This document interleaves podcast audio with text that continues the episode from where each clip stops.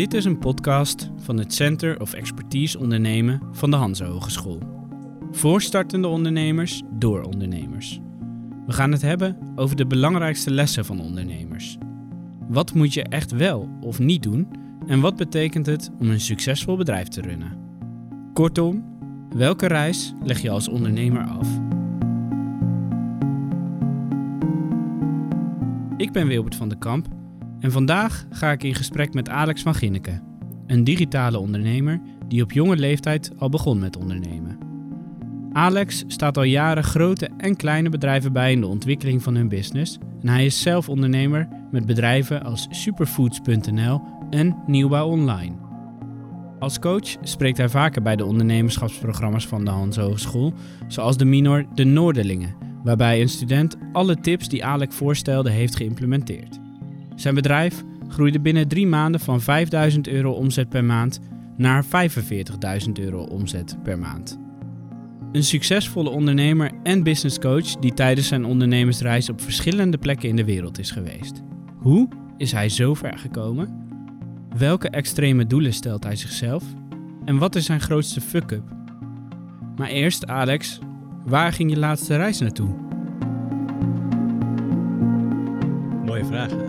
Eind, eind uh, ik denk dat de laatste reis was eind 2019. En dan ben ik in Italië geweest tijdens een soort energiecongres waar ik gevraagd was omdat ik een van mijn klanten help met zijn online marketing, online sales. En die heeft uitgenodigd tot het event. En uh, was een prachtig event ergens uh, ten noorden van Italië. En uh, dat was mijn laatste reis. Ja. ja. En sindsdien zelfs voor en, werk niet echt meer op reis geweest? Nee, daarna niet, nee, niet meer naar het buitenland. En ik moet zeggen, die reis was ook, alles ging ook mis volgens mij. Want toen ik terugkwam, toen, toen ik terug zou vliegen, toen stond er ook iemand op het vliegtuig. we gingen via Londen, dus er is iemand op het vliegtuig ge, ge, ge, gaan staan.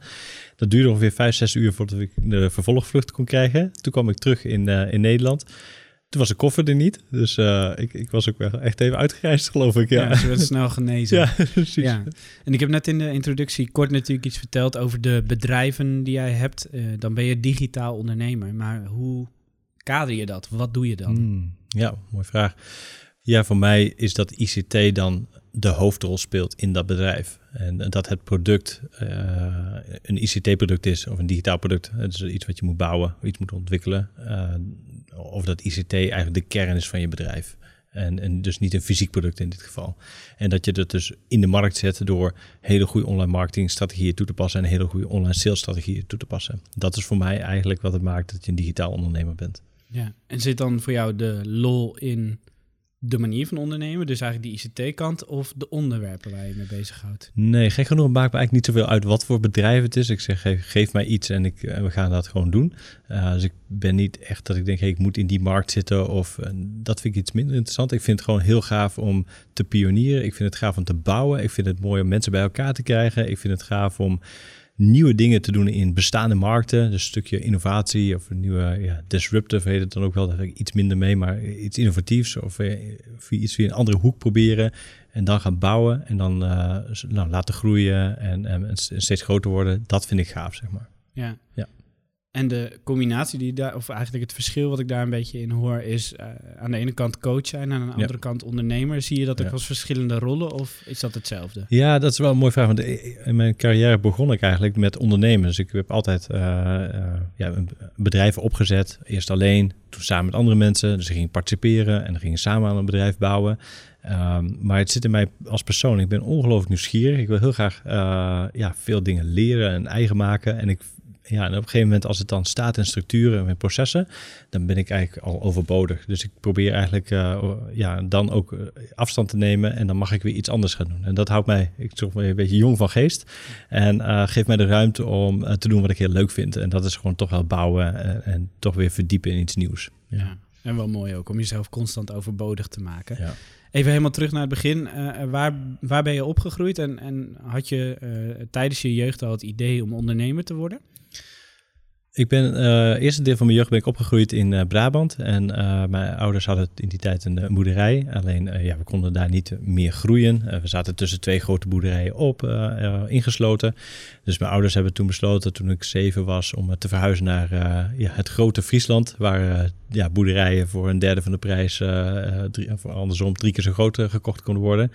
Dus toen, ben ik, toen moest ik natuurlijk mee verhuizen toen ik acht was. En, um, of zeven, acht. En toen ben ik ja, in Friesland beland ook echt toch wel een beetje middle of nowhere om eerlijk te zijn. Ehm, ja, en ik was toch altijd bezig, denk ik, uh, al vrij snel met computers. Omdat mijn vader uh, een computer had gekocht, omdat we ja, voor de koeien een administratiesysteem moesten hebben. Dus ik ben toen, ja, en die computer mocht ik gebruiken als hij hem niet gebruikte. En toen ging ik programmeren. En toen was ik denk ik 11 of 12 of zoiets. En toen vond ik het gewoon super leuk om ja, dingen te maken, dingen te proberen, te testen, te vreubelen. En op een gegeven moment werd dat steeds serieuzer in de vorm van softwareontwikkeling. En dan vond ik eigenlijk niet eens de softwareontwikkeling aan zich heel leuk. Ik vond het gewoon mooi om iets te maken, iets te creëren. Want als je kijkt naar de kwaliteit van mijn softwarecode, was het dramatisch, zeg maar. Ik zocht dat ook helemaal niet, die structuur en dat allemaal netjes doen. Nee, voor mij was het het werken te krijgen. Dat was mijn stijl. Dat vond ik gaaf. En als het dan werkte, dan, ja, dan was, het ook, was het klaar, volgende project. Ja grappig eigenlijk dat je die dingen dan als middel ziet om, om iets te doen en niet als, als doel. Dus niet programmeren als doel, maar programmeren als middel om iets leuks te maken. Ja, eigenlijk toen wel, ja. ja en later werd het dus uh, ja, steeds serieuzer. En toen merkte ik, um, toen ik 17 was, was ik in een prijsvraag op school. En um, dat was een innovatieprijs. En dan kon je daar kon je aan meedoen. En toen ontdekte ik, hey, ik vind het echt heel gaaf om iets te maken, iets te presenteren. En uh, ja, en, dat hele productcreatie of iets neerzetten vond ik wel heel gaaf. En daar vond ik ook een prijs mee. En eh, vanaf dat moment is dat ondernemer erin ingekomen. Dus eigenlijk is die prijsvraag een trigger geweest om te gaan uh, zien van... hey, dit is echt heel gaaf. Iets maken, iets creëren, verkopen en, uh, en daar ook nog wat geld mee te verdienen. Dus dat triggerde mij om eigenlijk meer en meer te gaan doen. Ja, want hier bij de, bij de Hans is er ook zo'n prijs, zo'n Rabo ondernemersprijs... Um, wat is voor jou was dus echt een trigger om meer te gaan doen, om je er meer mee bezig te houden? Zou je ook iedereen aanraden om, om met zo'n prijs mee te doen? Wat brengt het je? Oh, altijd. Altijd. Eh, het mooie van een prijsvraag is dat het een, deadline kent die uh, extern is opgelegd. Het tweede wat ik heel mooi vind is dat uh, ja, je moet naar een punt toe werken waar je natuurlijk uh, ook je, ja, je verhaal goed moet hebben. Je moet het gaan presenteren. Dus je gaat ook veel meer denken van... hé, hey, ik heb eigenlijk al een klant. Uh, en, en, dat is natuurlijk de, ja, de jury. En daar wil ik me zo goed mogelijk voor gaan presenteren. Dus het dwingt je om iets te doen en af te maken. En, en je hebt een mooie deadline. Dus dat werkt heel goed. En het derde wat je brengt is... Het, je groeit enorm in je zelfvertrouwen. Zeker als je natuurlijk een prijs wint. Ik kreeg toen 1500 gulden. Nou, gewoon cash. Vond ik prachtig. Um, maar het, je, je, groeit daardoor in zelfvertrouwen. Ik denk dat het wel heel belangrijk is. Want als je, ja, als je nog heel jong bent en je denkt, ja, wat, heb ik hier de wereld te bieden en kan ik dat wel en et cetera. En als je ziet dat het ook lukt, dan is dat een eerste stap om uh, te zien van, hé, hey, volgens mij kan ik wel meer dan alleen dit. Ja. Wat heb je met die 1500 euro gedaan? Ja, ja ik kan niet heel goed me herinneren, maar ja, ik ging in die tijd ook wel heel graag op stap. En, en we zouden dat nu misschien netwerken noemen, maar uh, het is wel opgegaan in ieder geval. Ja. Precies. Ja. Hey, en een beetje fast forward, toen uh, op een gegeven moment ben je dan ondernemer. Bijvoorbeeld, je hebt, je hebt zo'n netwerk, je bedrijf groeit, je bent op zoek naar investeerders. En je gaat je afvragen, hoe kan ik nou mijn bedrijf of mijn bedrijven nog meer laten groeien? Ja. Hoe vind je dan mensen om dat samen mee te doen? En wat kan je misschien door zo'n investeerder dan wel doen wat je alleen misschien niet kon. Ja, ik heb niet, in het begin heb ik niet echt met investeerders gewerkt. Dat dacht ik wel eens dat ik dat uh, deed, maar uiteindelijk uh, bij mijn eerste bedrijf zijn, heb ik, als een IT-bedrijf, ben ik alleen begonnen. Toen zat ik nog op school en uh, op de Hanze hier. En na twee jaar, toen begon het bedrijfje beter te lopen. En een jaar later kreeg ik er aandeelhouders bij. Die aandeelhouders brachten eigenlijk niet echt geld mee, maar wel ongelooflijk veel ervaring. Want een van die mannen, die had een bedrijf naar de beurs gebracht in uh, eind jaren negentig. En um, ja, ze waren wel heel vermogend. Alleen we zagen ook wel dat cash niet het probleem was. We konden wel meer geld stoppen in het bedrijf, maar we hadden, wij waren IT-dienstverlener. Dus we hadden veel meer belang aan het structureren van de processen, een beter verkoopproces te hebben. Uh, nou, de toegang tot hun netwerk was heel waardevol. Dus ik kreeg gewoon veel meer klanten. Uh, we wisten, ja, zij leerden mij alles over hoe je mensen aanneemt, hoe je ze scout en al dit soort dingen. Dus ik leerde in hele korte tijd heel veel van deze mensen. En uh, ja, dus ze zijn op een andere manier investeerder geweest. Eigenlijk meer in kennis dan, en, en, en, ook een stuk ervaring. En ook wel dat je het samen doet. Dat je niet meer alleen meer staat voor grote keuzes waar je eigenlijk niet zoveel kennis of ervaring van had. Dus dat heeft mij enorm geholpen in die tijd. Ja. ja. En hoe regel je dat? Want in principe om geld vragen is misschien niet zo heel erg moeilijk. Maar hoe, je moet jezelf ook op een bepaalde manier misschien kwetsbaar opstellen en zeggen: dit, dit kan ik niet. Hoe, hoe regel je zulke investeerders? Nou, in die tijd kwam het via een klant op mijn pad. Ik zou dat nu wel anders doen, moet ik eerlijk zeggen. Um, maar uh, als je nu kijkt naar, uh, je bent op zoek naar investeerders, ja, dat begint natuurlijk wel. Het klimaat is zo anders dan in die tijd. Hè? Dus er zijn natuurlijk ook veel meer investeerders. Er zijn ook veel meer investeerders die beter begrijpen wat je aan het doen bent. Hè? Dus er zijn veel meer IT, of mensen met IT-achtergrond of IT-investeerders. Maar wat ik zou willen meegeven is, waar kijk ik nu naar als ik, of het nou bij mezelf is of bij andere partijen als je een investeerder zoekt, je zoekt altijd iemand die in mijn ogen die niet alleen geld kan doen, maar ook het zo bekende smart money. Dus ook het netwerk heeft. En wat ik nog veel mooier vind, als, als die persoon iets heeft gedaan in een markt die jij wil benaderen. En misschien zelfs op het niveau waar jij de mensen wil benaderen. Dus stel dat die, dat die persoon in het verleden iets in de markt heeft gezet waarbij die helemaal getarget was op, uh, nou, ik noem even wat, uh, projectmanagers van fabrieken. Nou, dat is toch gaaf als je dan zo'n investeerder vindt, als je dan een product hebt wat je probeert te verkopen aan projectmanagers voor fabrieken. Hoe beter die match is, hoe sneller je kunt doorgroeien. Dus uh, ik, ik, zoek eigenlijk altijd investeerders met een, met een ja, met smart money, dus vooral netwerk. En ja, de meeste kennis en kunde kun je eigenlijk wel inkopen. Ja, precies. Dus dat scheelt dan. Dan kan je eigenlijk beter voor iets anders gaan. En in een andere podcast dan, dan, dan spreek je uit van hey, ik wil niet in een bedrijf werken, maar liever aan een bedrijf. Ja. Uh, hoe, hoe werkt dat dan? Hoe maak je zo'n keuze? Ja, ik merkte net dat ik één vraag niet goed beantwoord had. Uh, dat, dat ging over hey, uh, wat is het verschil dat je participeert of dat je nu bedrijf, hey, bedrijven coacht. Het belangrijkste verschil is wel dat je, nou ja, als je echt in een bedrijf zit met aandelen en, en ook verantwoordelijkheden en ook eigen geld Um, ja, je hebt natuurlijk iets meer commitment of iets meer ja, verantwoordelijkheden. Uh, maar als ik naar mijn eigen ervaring kijk, of, als ik voor, mezelf kijk, dan ja, het is net alsof ik nu 25 of 30 participaties heb versus een 4, 5 participaties of zo. Dus voor mij maakt het niet superveel uit of ik nu wel of geen aandelen heb in, in, uh, in een partij. En um, ja, dus dus, dus terug, uh, voor mij maakt het niet heel veel uit of ik nu uh, ja, participant ben of, of, of een klant help. Er zit natuurlijk wel een klein nuanceverschil in. Maar ja, ik vind het heel, heel gaaf om bedrijven op die manier verder te helpen. Ja. ja. En wat is dan het vervolg tussen aan een bedrijf werken en in een bedrijf werken? Het in een bedrijf werken, uh, ja, dat, eh, wat ik altijd probeer is als je een uh, bedrijf hebt wat je gaat starten, is dat je zo snel mogelijk uh, alle posities gaat invullen. Uh, dus zo snel mogelijk iemand dedicated hebt voor sales, iemand dedicated voor marketing, iemand voor, nou, voor elke functie. En dat lukt je niet altijd in het begin omdat je gewoon die financiële ruimte niet hebt. Dus dan moet je zelf knallen en buffelen. En dat vind ik ook heel mooi. Vind ik ook prima. Maar er moet wel perspectief op zijn van... hey, dit is een gezond businessmodel... en we moeten nu deze mensen gaan vinden. En het begin bijvoorbeeld altijd met uitbesteden van simpele taken... zoals administratie. Is het eerste wat ik doe. Zorgen dat iemand, uh, dat heb ik nu ook... iemand die extern is en gewoon de hele administratie voor mij doet. Uh, en ook de aangiftes. Alles, alles wat ruis is, probeer ik gewoon eruit te krijgen. En ik heb ook wel met mensen samengewerkt in een bedrijf... Ja, en dan die hadden de eigenschap om heel veel zelf te willen blijven doen. Dus waren altijd druk. En ja, wat ik dan doe, is hun hoofd leegmaken. Van alle taakjes, alle uitzonderingen, alles wat er in hun hoofd zit. En dat een plek te geven in de organisatie. En dan begint je organisatie ook te groeien. En dan ontstaat er ruimte bij je, bij je vennoot of compagnon. Zodat hij meer ruimte heeft om verder vooruit te kijken, verder vooruit te gaan werken. Meer team op te bouwen, team aan te sturen. Dus um, met andere woorden dat vind ik aan je bedrijf werken. Om te zorgen dat je dus niet onderdeel bent van het proces. En dat is wat ik probeer te voorkomen. Ik wil eigenlijk zo min mogelijk onderdeel zijn van het proces. Ik moet niet een offerte moeten maken bijvoorbeeld. Of ik moet niet uh, elke maandag bij een management meeting aanwezig moeten zijn. Dan, dan word je onderdeel van het proces. En, en dat, dat vind ik niet leuk. Ja, want wat gebeurt er als je te veel onderdeel bent van het proces? Dan gaan dingen heel erg mis en vastlopen bij mij. Want uh, ik heb gewoon heel veel dingen uh, die me heel uh, interesseren, zeg maar. dus ik kan... Ik, ik word er niet gelukkig van. Ik, word er heel, heel, ik vind het gaaf dat elke dag bij mij anders is. Ik vind het mooi dat ik elke dag iets anders kan doen. En ik word niet blij van, van, van de structuur die nodig is om een bedrijf te laten groeien. Ironisch genoeg. Ja, want buiten, buiten je bedrijf en buiten dat, dat werkende leven uh, doe je ook andere dingen. Toen, je hebt bijvoorbeeld uitgesproken van hey, ik ga meedoen uh, met de, de Marathon des Sables. Ja. En dan mensen die dat niet kennen, dat is dus een extreme tocht van 230 kilometer met 40 graden Celsius en dan dwars door de woestijn. Ja, hoe kom je op zo'n idee en wat heeft dat misschien met je werkende leven ook te maken? Is dat een balanskwestie of iets anders? Ja. Ik denk dat dit een super mooie analogie is voor, ook voor studenten en ook wel voor startups.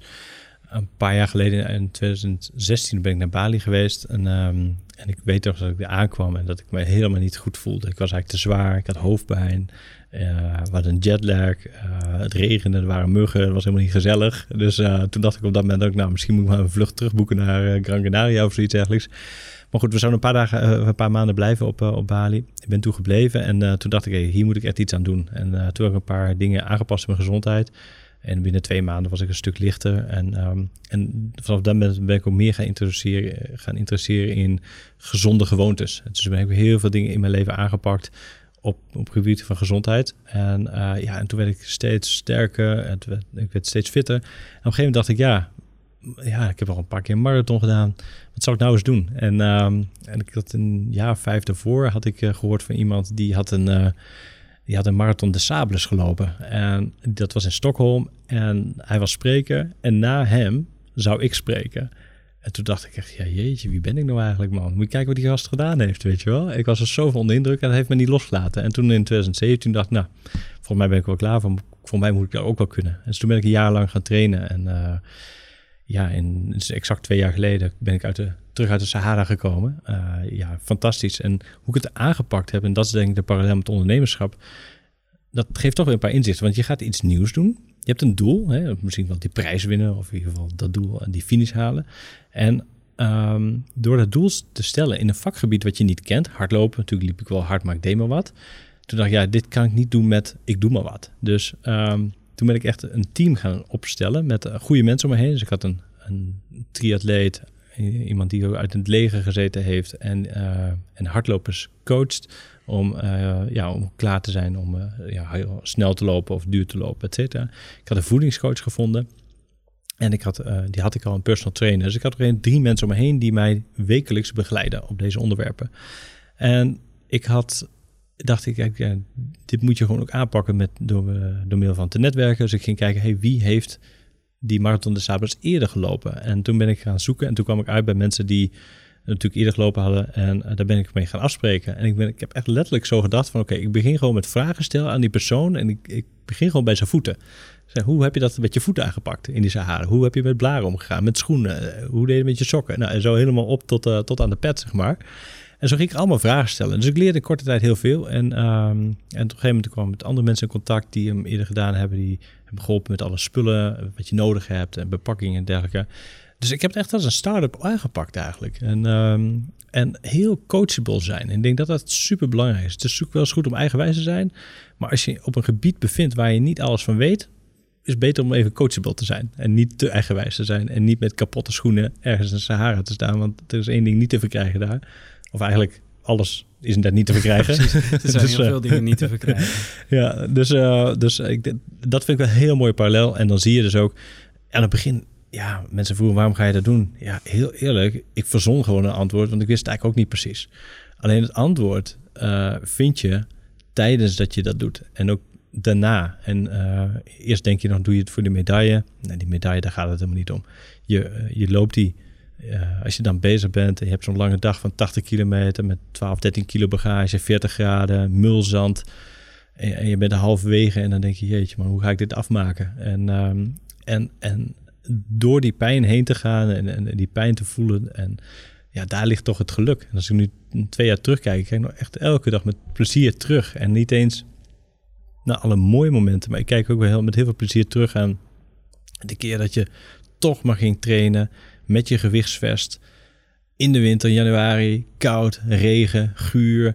Maar op een zondagochtend en dan helemaal in de, in de buiten uh, de stad Groningen, dat je denkt, wat doe ik hier? Uh, maar ja, dat, dat die herinneringen zijn zoveel waard. Uh, en we vinden dus geluk niet in comfort. En, en dat is ook wat je eigenlijk uit Sahara haalt. En het geluk zit ook in het, in het proces dat je daarmee bezig bent. Ja, ja die reis ook. En um, dan, dan verzet je eigenlijk elke keer je grenzen. Dat doe je ook qua bedrijven, dat doe je ook qua coachen.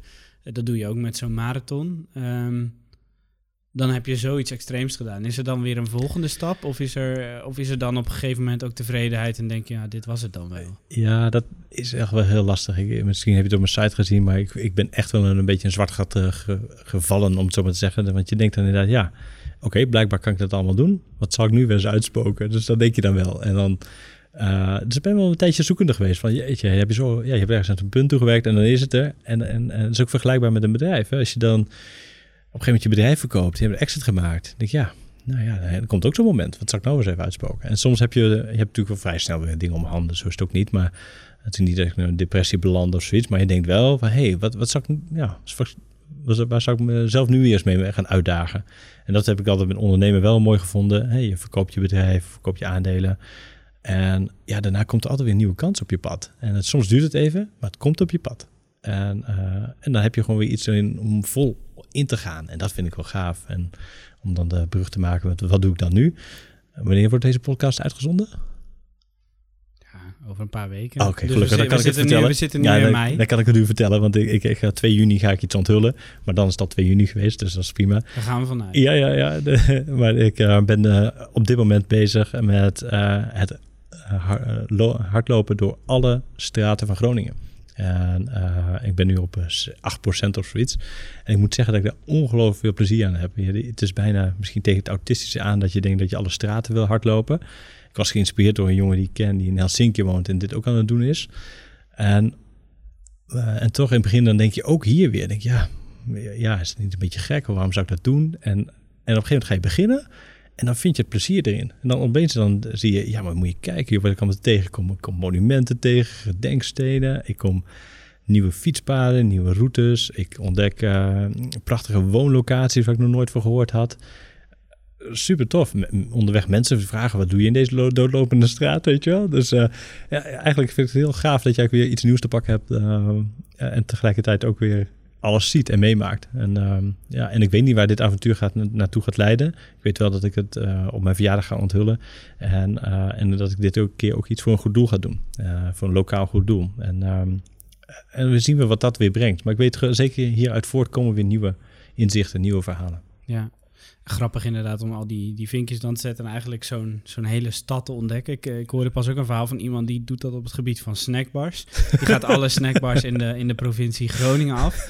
Misschien wat ongezonder dan wat, wat jij doet. En, het gekke bruggetje wat ik wil maken is hoe belangrijk is eigenlijk een gezond lichaam en een gezonde geest voor een ondernemer. Want de dingen die jij doet en de veranderingen die jij beschrijft, die gaan ook echt over het belang daarvan voor het succes van je onderneming. Ja. Ja, ik denk dat het super belangrijk is. Als je grote resultaten wil bereiken, dan dat kun je niet met een ongezond lichaam. En, uh, en ook in mijn rol als coach of bij alle dingen waar ik bij betrokken ben. Het vraagt gewoon echt wel goed luisteren, uh, goed uh, je echt kunnen verdiepen en dingen vast kunnen bijten. Um, ja, het kost gewoon veel energie, zeg maar. En dat lukt je niet als ik dan, als ik nog heel veel zou drinken en niet zou sporten en die dingen. Dus en het andere wat het brengt is dat je een, ja, toch een rustigere of een heldere geest gaat krijgen. Zeg maar. Dat je verder vooruit gaat kijken en, uh, en de rust weet te bewaren en, en niet meegaat aan alle hypes. En dat zijn wel de, de, big, de grote winst op korte termijn en op lange termijn. Ja, wil je natuurlijk gewoon gezond en sterk zijn, ook voor je gezin en voor je kinderen en je omgeving. En wat ik ook heb gezien is dat heel veel ondernemers in mijn directe omgeving, die zijn op een of andere manier met bepaalde dingen die ik gedaan heb, ook geïnspireerd geraakt. En die zijn ook bijvoorbeeld uh, koud gaan douchen, ijsbaden gaan doen, uh, gaan hardlopen, van die bank afgekomen. En, uh, en, en, dus dat is wel heel gaaf dat je dan ook, ook dat aan het gebeuren is. En als je dan weer verder kijkt, dan zie je dat die mensen ook weer andere mensen inspireren. Uh, en dan als je dan even iets kleiner houdt bij je personeel, dan uh, zie je dat de bedrijven zelf ook gezonder worden. Als je als een gezonde directeur of een gezonde eigenaar of die daarmee bezig is, die inspireert ook het personeel. En je ziet dat daar ook gedragsverandering in de organisatie plaats gaat vinden. Dus mijn visie is ook, als wij in, in Noord-Nederland of als in Nederland gezonder willen zijn, dan, ja, dan zijn directeur-eigenaren van bedrijven zeker belangrijke influencers om te raken, om te zorgen dat we een veel gezonder personeelsbestand krijgen. Dus, ja, um, dus toch top-down. Op een bepaalde inspiratie wel. Ja, ja, en, en vergeet niet dat die mensen ook weer inspirerend zijn voor hun familie en omgeving. En uh, dus uh, ja, dat hele watervaleffect of ripple effect, dat is er wel zeker. En uh, dat, dat motiv blijft mij ook motiveren om dingen te blijven testen op ja, gezonde gewoontes. Ja, mooi. En um, dat zijn een hele hoop successen en mooie dingen die je bereikt. Is er ook wel eens iets misgegaan? Heb je misschien Hmm. een fuck-up die je met ons kan delen? Ja, nou, niet alle fuck-ups zijn, die zijn zeker delen waard. Kan ik niet altijd delen natuurlijk. Uh, maar ja, weet je, er zijn zoveel fuck-ups die ik heb gemaakt dat je ja, ook niet slimme dingen met, uh, met een, uh, een goede exit-strategie of een visie hebben. Hey, waar moet dit bedrijf naartoe? Of um, ja, ik heb wel, in een bedrijf gestapt en heel opportunistisch. We namen het bedrijf over. En dat ging heel erg goed de eerste jaren. En op een gegeven moment, uh, ja, toen kregen we echt de wind van voor. Toen lagen we eruit bij Google, omdat we dingen zouden doen die niet zouden kloppen in, in, die, in die markt. Nou, dan lig je uit Google. Dan uh, liggen de producten opeens allemaal gekopieerd en liggen ze allemaal supermarkten. En, en nou, dan kregen oh ja, slechte pers, niet over ons per se als, als bedrijf, maar wel over de categorie. Nou, dat was 2014, 15 dat echt iets in elkaar gestort was. Dat je denkt, jeetje man, uh, hoe krijg ik dit nou weer, weer goed op de rit? En dan leer je dus ook dat de ramp dus nooit alleen komt. Hè? Dus opeens was het allemaal dingen die als het ware omvielen. Nou, en toen heeft het uh, tot 2015 geduurd dat we echt durfden en goed konden zien wat de schade was, zeg maar. En toen hebben we echt met, ja, met alle aandeelhouders daar geld bij moeten steken. Uh, tot twee keer toe. Dat je ook denkt, ja, ik weet het ook niet. Ik weet het gewoon niet meer. Uh, maar toen hebben we een, uh, oh, tenminste, je weet niet meer of dit nog goed komt. Toen hebben we met elkaar een 90 dagen plan gemaakt. Een massive action plan.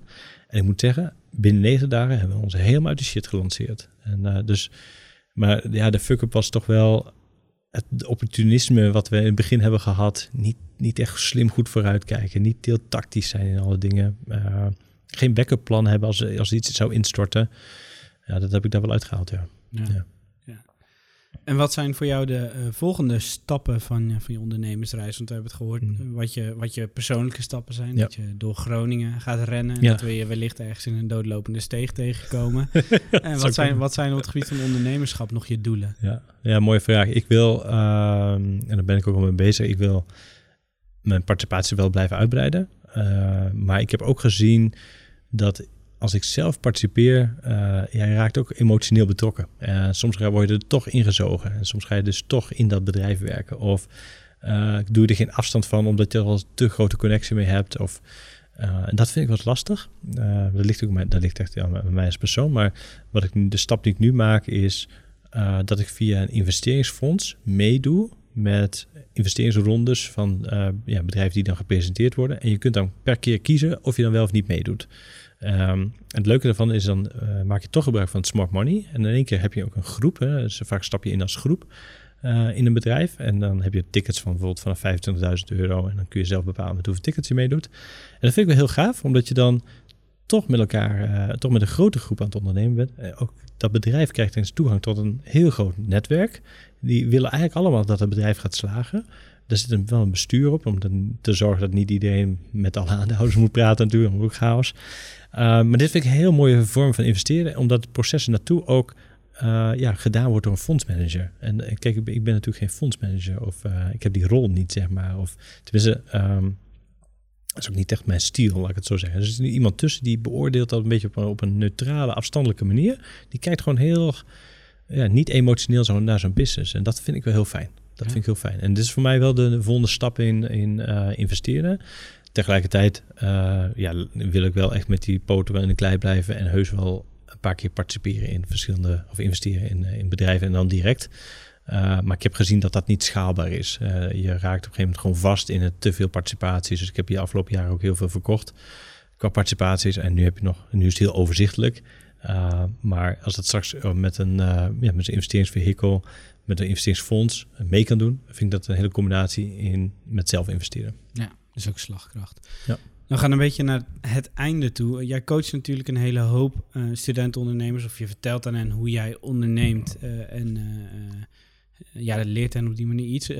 voor mensen die nu aan het luisteren zijn en wellicht denken, ik wil ondernemer worden, of ik ben het al, maar ik wil er graag beter in worden. Wat zijn Misschien de belangrijkste, belangrijkste 1, 2 of 3 tips die je hen zou geven. Ja, de alle, alle, allerbelangrijkste is dat je in mijn ogen, als je geen netwerk hebt en je hebt weinig bereik, weinig geld, uh, eigenlijk de positie waar ik toen ook ooit in zat, is dat je zegt, hey, ik heb iets hè, wat ik wil. Je hebt een product of een dienst. Uh, dat doe ik B2B of B2C, maar je hebt iets gecreëerd of je hebt iets gevonden of je wil iets verkopen. Um, dat, dat je zeker als je het zelf gemaakt hebt of uh, zelf een dienst levert, dat je zo snel mogelijk vier of vijf pilotklanten hebt. Dat je zo snel mogelijk van die vier pilotklanten feedback krijgt. En het mooiste is dat je dan heel snel super goede testimonials krijgt. Nou, hoe je die testimonials krijgt, dat staat op mijn website. Een heel uh, uitgebreide stap voor stap kun je hem gratis downloaden.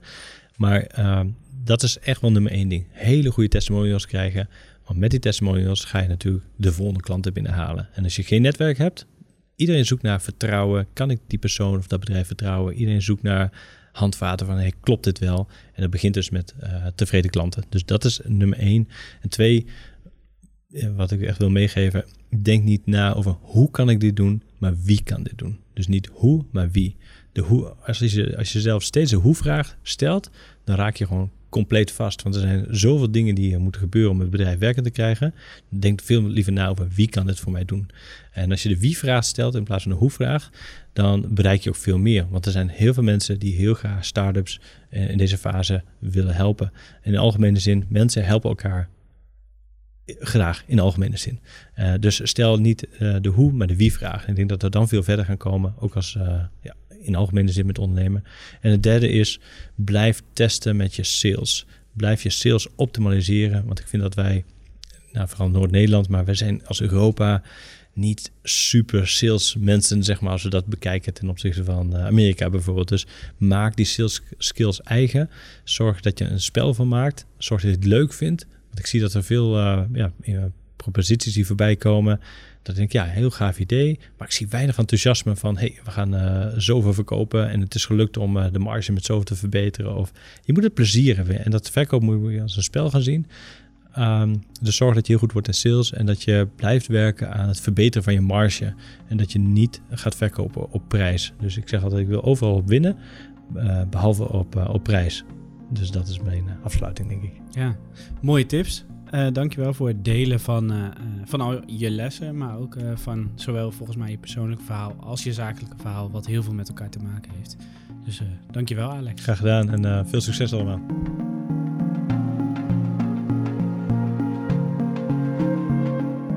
The Journey is een podcast van het Center of Expertise Ondernemen van de Hanse Hogeschool Groningen voor en door de ondernemers. Laat ons weten wat je van de podcast vond door een reactie te geven op onze social media kanalen hashtag Hanzeondernemen of door een mail te sturen naar ondernemen.org.hanze.nl Wil je meer weten over de ondernemerschapsprogramma's bij de Hanze? Bekijk dan de website hanze.nl slash ondernemende-student. Mijn naam is Wilbert van der Kamp. Dit was The Journey. Tot de volgende keer.